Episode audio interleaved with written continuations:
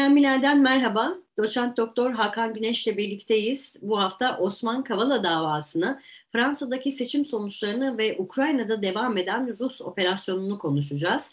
Hakan Hocam merhaba, hoş geldiniz. Merhabalar, hoş bulduk. Hakan Hocam, şimdi bizden bir haberle başlayalım. Şimdi Osman Kavala davası nihai kararı açıklandı.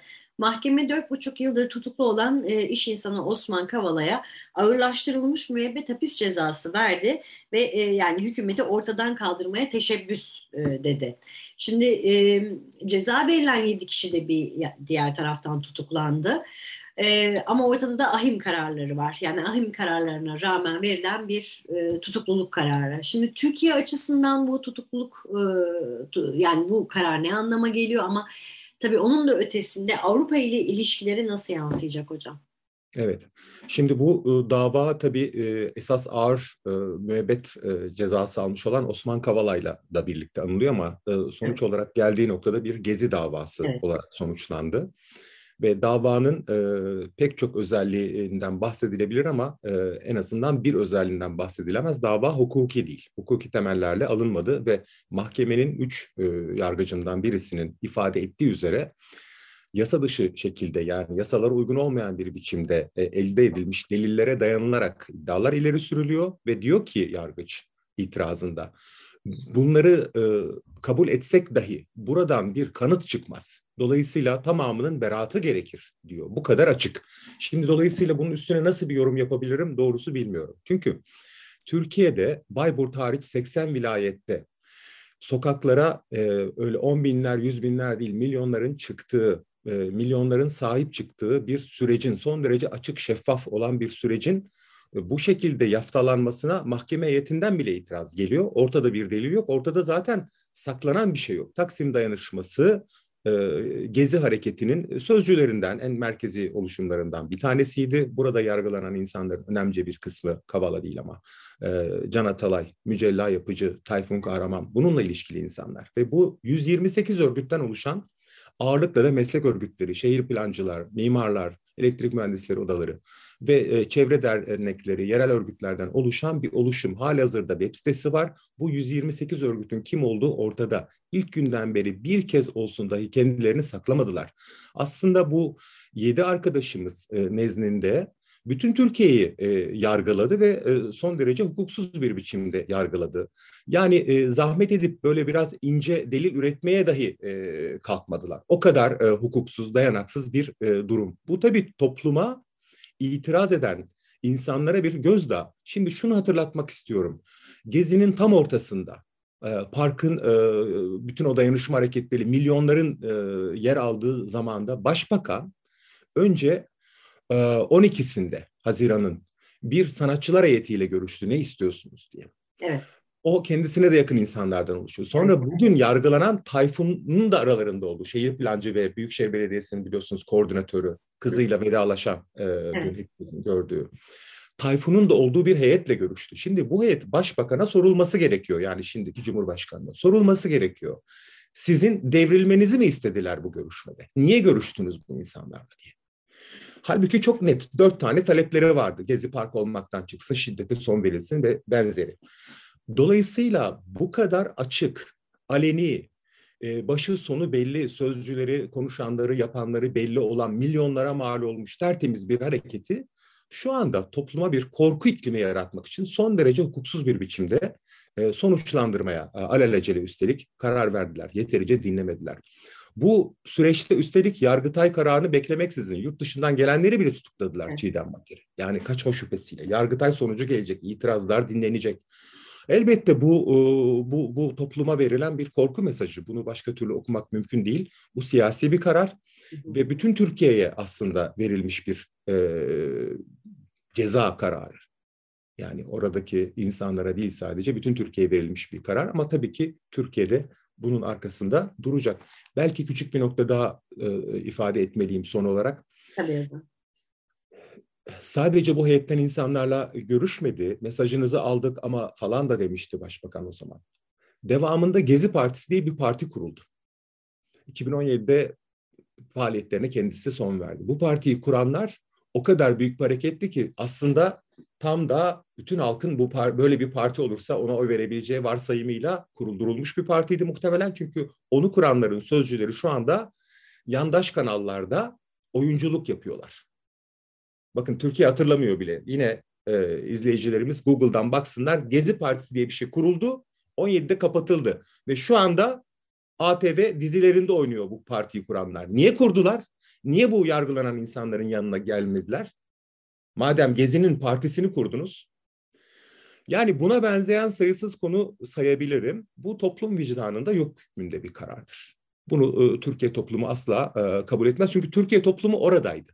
Kadınıyla, erkeğiyle, yaşlısıyla, genciyle ve farklı politik fikirleri olan insanlar oradaydı. O Türkiye'nin belki de e, Kurtuluş Savaşı'ndan sonra bir araya, en geniş kesimin bir araya geldiği çok ender olaylardan bir tanesi. Daha fazla bir şey söyleyemiyorum doğrusu ve bu tabii uluslararası açıdan da Türkiye'yi e, birçok noktada zor durumda bırakacak bir karar ama ben uluslararası açıdan ne kadar zorda kalacağından ziyade biz bizim toplum olarak kendi kendimize bunu nasıl reva gördüğümüzle ilgileniyorum. Doğrusu söyleyeceklerim bu kadar doğrusu bu konuda. Peki hocam. E, bu konudaki yorumlarınız için teşekkür ediyorum. Buradan öyleyse Fransa Cumhurbaşkanlığı seçimlerinin ikinci e, tur oylarında yaklaşık e, yüz, oyların %58'ini alan Cumhurbaşkanı e, Macron'un yeniden seçilmesine bir bakalım. Şimdi evet. Macron e, zafer e, konuşmasında kendisi de çok sayıda vatandaşın aşırı sağa karşı durmak için e, bana oy verdiğini biliyorum dedi. Sizinle de konuşmuştuk biz geçtiğimiz e, haftalarda hocam. E, Avrupa'daki bu sağın yükselişini özellikle konuşmak lazım önümüzdeki günlerde demiştiniz. Şimdi Macron'un zaferi ama tabii ilk seçimlere göre düşüşü e, ve Le Pen'in de kendisi bile yani e, kendi içerisinde bir zafer olarak yorumladı bu sağın yükselişini. Nasıl yorumlarsınız hocam bu çıkan sonucu? Ne, nasıl yorumlamak lazım? Yani Le Pen sanıyorum biraz daha yüksek bir oy bekliyordu ama nereden bakarsak bakalım yüzde kırkın üstünde bir aşırı sağ partinin, sağ popülist partinin yüzde kırk Avrupa'nın evet Avrupa'nın çok e, önemli bir ülkesinde bu kadar güç kazanmış olması üzerine sonsuz defalar düşünmek gerekiyor. Çünkü sadece bir ülkede değil, birden fazla ülkede benzer bir şey var. Burada solun önemlice bir kısmının kimlikçi bir siyasete doğru daralması ve sosyal siyaseti, sosyal talepleri, alt sınıfların taleplerini ise sağın şovenizmle birleştirdiği sahte bir programla, popülist programla savunabiliyor olmasında aramak gerekiyor. Ya bu alanı sol yeniden, sol sosyal demokrasi, demokratlar e, toplumsal muhalefet yeniden doldurur ya da sağ bu e, alanı e, sahte bir programla işgal etmeye devam eder. Bu geçmişte olandan çok farklı bu yanıyla. Yani çok çok farklı talepleri dile getiriyorlar. Göçmen karşıtı bu işin merkezinde ama evet. bunun dışında da sarı yeleklilerde ve başka hareketlerde de gördük ciddi sosyal talepleri var. Ve bu talepleri tabii ki kullanıyorlar aslında günün sonunda. E, Mélenchon'un dediği gibi e, Macron, e, Le Pen eksi e, ırkçılık ya da e, Le Pen e, efendime söyleyeyim e, Macron artı ırkçılıktır. Yani e, bir bakıma aynı ekonomik programı savunuyorlar. Üstüne de şey ama geniş kitleler nezdinde bir sosyal program vaadinde bulunuyor. E, Le Pen e, şeye oranla, Macron'a oranla ve diğer ülkelerde de bu durum söz konusu. Bu yeni dönemde Rusya'nın Ukrayna'yı işgaliyle ortaya çıkan şiddetin arttığı, militarizmin arttığı koşullarda e, kaygı duyulmayacak bir durum değil. Çünkü gerçekten çok yaygın bir durum. Peki hocam şimdi Rusya-Ukrayna operasyonuna da bakalım. Çünkü Rusya'nın Ukrayna'ya yönelik başlattığı, başlattığı bu operasyonda iki ayı geride bıraktık. Artık üç ayın, üç, üçüncü aya girdi. Şimdi geçtiğimiz e, iki ayı bir değerlendirecek olursak hocam. Kim nerede duruyor, kim ne kazandı, kim ne kaybetti ama tabii iki aydır devam eden bu e, operasyonun dünyaya maliyeti ne oldu? Evet. Şimdi tabii hala devam ediyor. Daha maliyeti bitmiş de değil e, sonuçları ortaya çıkmış değil. Bir kısım e, durum ortaya çıktı. Rusya'nın düşünüldüğü kadar ya da varsayıldığı kadar hızlı bir askeri başarı sağlayamadığı, öte yandan da aslında çoğunlukla e, esasen şu şu bölgelerde güç e, yağar ve bu bu bölgelerde etkili olabilir e, tahminlerimiz vardı. İşte Harkov'dan Odessa'ya kadar bir hat. E, burada da e, kendisi açısından bir hat tuttuğu e, belirli bir zaman içinde de burayı tahkim edeceği anlaşılıyor. Ama görünürde bir çözüm yok. Buna en yaklaştığımız İstanbul görüşmesindeki evet. e, garantörlük e, teklifi hiçbir ülke tarafından kabul edilmedi. Hocam o zaman orada küçücük bir böleyim Tabii. Ee, Erdoğan'la Zelenski telefonda görüştü. Erdoğan, e, Cumhurbaşkanı Erdoğan'la Zelenski'ye garantörlüğe olumlu bakıyoruz e, mesajı var. Tabii biz çok ayrıntısı belli değil bu garantörlük meselesinin ama e, onun da altını çizmiş olayım. Hatta onu da soracaktım size. E, olur da Türkiye bu garantörlüğe olumlu bakar ve e, kabul ederse bunun Türkiye faturası ne olur hocam? Onu da sormuş olayım bir yandan. Yani bu bir kere gerçekçi bir e, şey değil. Yani e, Ukrayna'nın e, istediği Zelenski'nin de sadece Türkiye'den örneğin garantörlük almasıyla Rusya'ya tamam tarafsızlığı kabul ediyoruz diyeceğini ben e, doğrusu tahmin etmiyorum. Ama Türkiye ile başlayıp belki başka ülkelerin katılması gibi bir e, fikir üzerinde çalışılıyor olabilir. E, bu bakımdan e, Türkiye biraz e, rolünü yükseltmek istiyor olabilir daha doğrusu Erdoğan yönetimi. Bu bunu bunu çok kestiremiyorum ama bu gerçekçi bir seçenek değil. Ayrıca Türkiye ve Polonya gibi yakın mesafede ve girift ilişkileri olan ülkelerin de garantörlük kapsamına ben girmemesi gerektiğini doğrusu söylüyordum. Bu noktada Amerika Birleşik Devletleri ve İngiltere'nin esas sorumluluk alması gerekir. Çünkü bu süreçte esas rolü onlar oynadılar. E, madem öyle o zaman bu ülkeye garanti e, verin bu ülkenin yönetimine. Saldırıya uğradığı zaman arkasında durun. Bu diğer ülkeler açısından özellikle Polonya ve Türkiye gibi ülkeler açısından denklemi daha da karmaşıklaştırır. Şiddetin dozunu arttırır ve Suriye'den Yemen'e e, aklınıza gelecek Yemen belki daha az ama Suriye'den Libya'ya kadar pek çok sahada Türkiye'nin iç işlerine kadar uzanacak bir karmaşık denklem çıkarır. Böyle bir riskli hareketi realist nedenlerle dahi Türkiye hükümetinin yapmaması gerekir. Bu, bu çok çok riskli bir hareket olur. Sorunu da çözmez üstelik. Evet, gerçekçi bir seçenek de değil dediniz.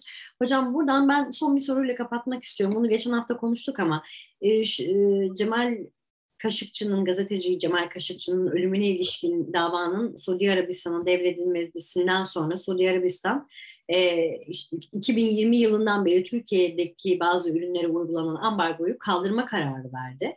Şimdi siz e, aslında şöyle yorumlamıştınız. Bu davanın devri sıcak para arayışı. Geçtiğimiz evet. haftalarda konuşmuştuk geçtiğimiz hafta. Şimdi dünya gıda ve enerji krizini bir yandan e, şey kapıda diyoruz. Dünya bununla boğuşuyor. Yaşıyoruz. Evet. evet. Türkiye'de bir yandan seçim havasına girdi hocam. Şimdi aranılan, e, bu sizin de bahsettiğiniz aranılan bu destek yine tırnak içinde Suudi Arabistan'dan bulunabilir mi? Şimdi sadece Suudi Arabistan'dan değil, Rus oligarklarından e, Ukraynalı e, bir takım insan, yani akla gelebilecek her kaynak e, için oynanıyor. Ve bu konuda işte emlak yasasındaki düzenlemelere kadar e, pek çok adım atılıyor. Yani ne varsa bir şekilde satılması, pazarlanması, çekilmesi üzerine bir yaklaşım. Bütün tuşlara aynı anda basan bir adım sonrasını e, hesaplamayan, bunun toplumda ne tür e, reaksiyonlara neden olacağı, ekonomimizin geleceğinde ne tür sonuçlara e, neden olacağı konusu hesaplanmaksızın bütün tuşlara, sıcak para girmesini sağlayabilecek bütün tuşlara, e, enstrümanlara oynanıyor. Suudi Arabistan da burada önemli e, aktörlerden bir tanesi ve belli bir e, etkisi mutlaka olacaktır, onu e, söyleyebilirim mutlaka evet. olacaktır. Yani şu anda şu şirket şunu aldı falan değil ama bunun pazarlıkların yapıldığı bilgileri tabii geliyor. Yani elde kalan son bir takım e, e, limanların, dağların, madenlerin, emlak yatırımlarının falan e, konuşuluyor bunlar yani. Ben tabii çok detayına girmek istemem ama e, gerek de yok zaten detayına. Her ülkeyle girilen ilişkide çok kıymetli bir e, e, kamu iktisadi teşekkülümüzün yahut bir milli varlığımızın, e, bir doğal varlığımızın e, gittiğini görüyoruz. E, bir sıcak para girişi, üstelik bu sıcak para da ekonomide gerçek bir yatırıma dönüşmüyor çoğu zaman. Maalesef e, durum bu. Ama bu bir evet yani günün sonunda kısa vadeli soru açısından bir sıcak parası girişine vesile olacak mı? Evet olacak. Miktarını bilemiyorum. Ve sıcak para girmesi için de sağlay e, bunun girmesini sağlayacak e, bütün tuşlara da aynı anda basılı dediniz. Hakan Hocam çok teşekkür ediyorum bu haftaki yorumlarınız için. Doçent Doktor Hakan Güneş Beynel Milen'de değerlendirdi. Haftaya çarşamba görüşmek dileğiyle.